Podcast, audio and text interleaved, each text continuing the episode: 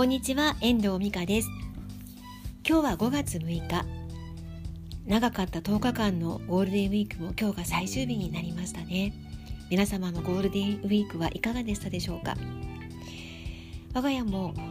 東京から戻ってきていた中学2年生ののんのんが今日東京に戻る日でもありましたので朝一番の飛行機で帰るので空港に見送りに行ってきました。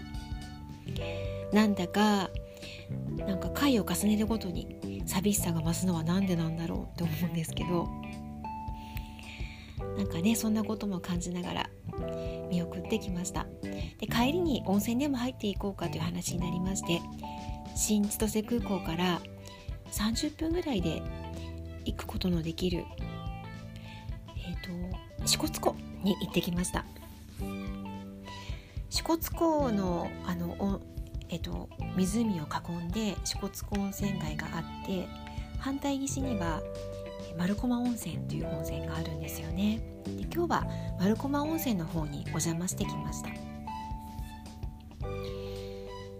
支笏島や国立公園っていう風になっているだけあって、まあ、本当にあの透明度が高い湖なんですよね。車であの走っていても湖の水辺を見ているとね中の透けて透明の上から見ていてもそこが見える浅瀬ではそこが見えるようなあの透明度が綺麗だなっていうふうに思って見ていましたまたあの支笏湖は深さがある湖でもあり不登湖凍らない湖っていうふうに言われているんですよね。で、まあ、そこを通りながら、あの湖の周りには恵庭岳っていう山があったり福ップス岳っていう山があったり山にも囲まれているんですよね。で支笏湖温泉街を通り通り越して丸駒温泉についてちょっと散策してたんですけど時間もあったのでで丸駒温泉のあの湖の湖側には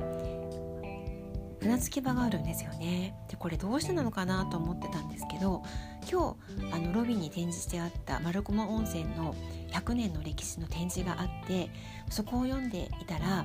あのどうやら丸駒温泉っていうのはあの道がなかったみたいなんですよね昔。札幌オリンピックが行われるまで道はなくってどうやらあの反対側から反対側反対岸から船で丸駒温泉はあのお客様が来ていたということが分かりました。2代目のおかみさんはそこで船船が着けばお客様をお迎えしお客様がお帰りになる時は船をね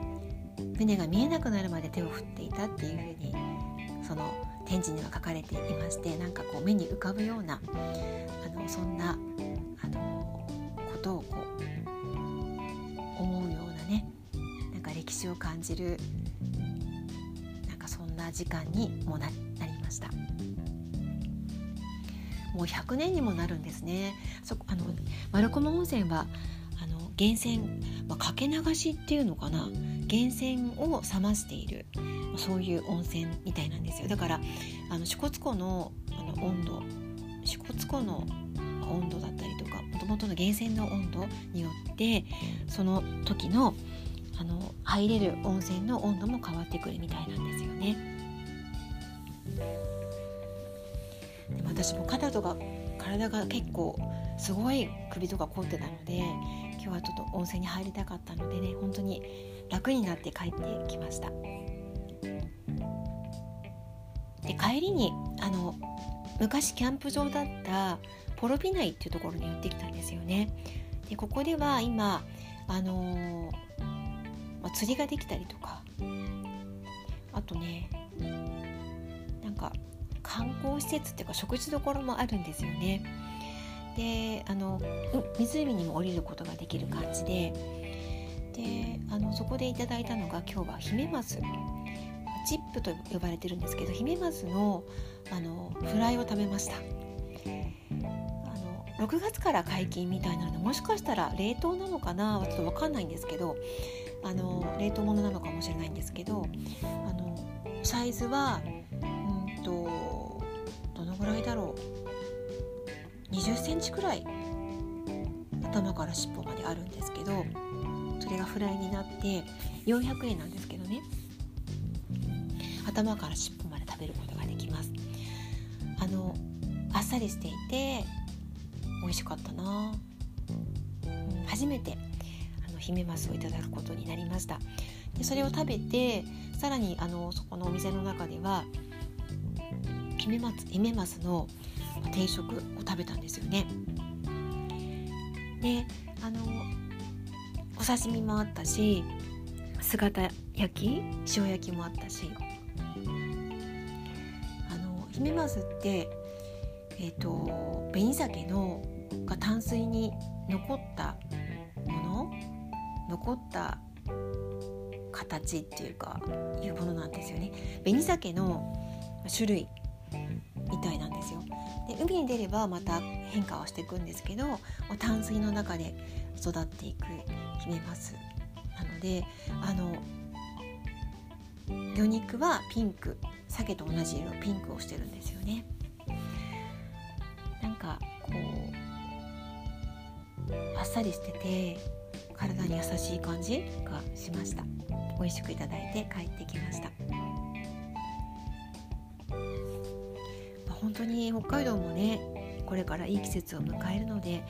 あの空港に行く途中だったりとかまた空港にからえっ、と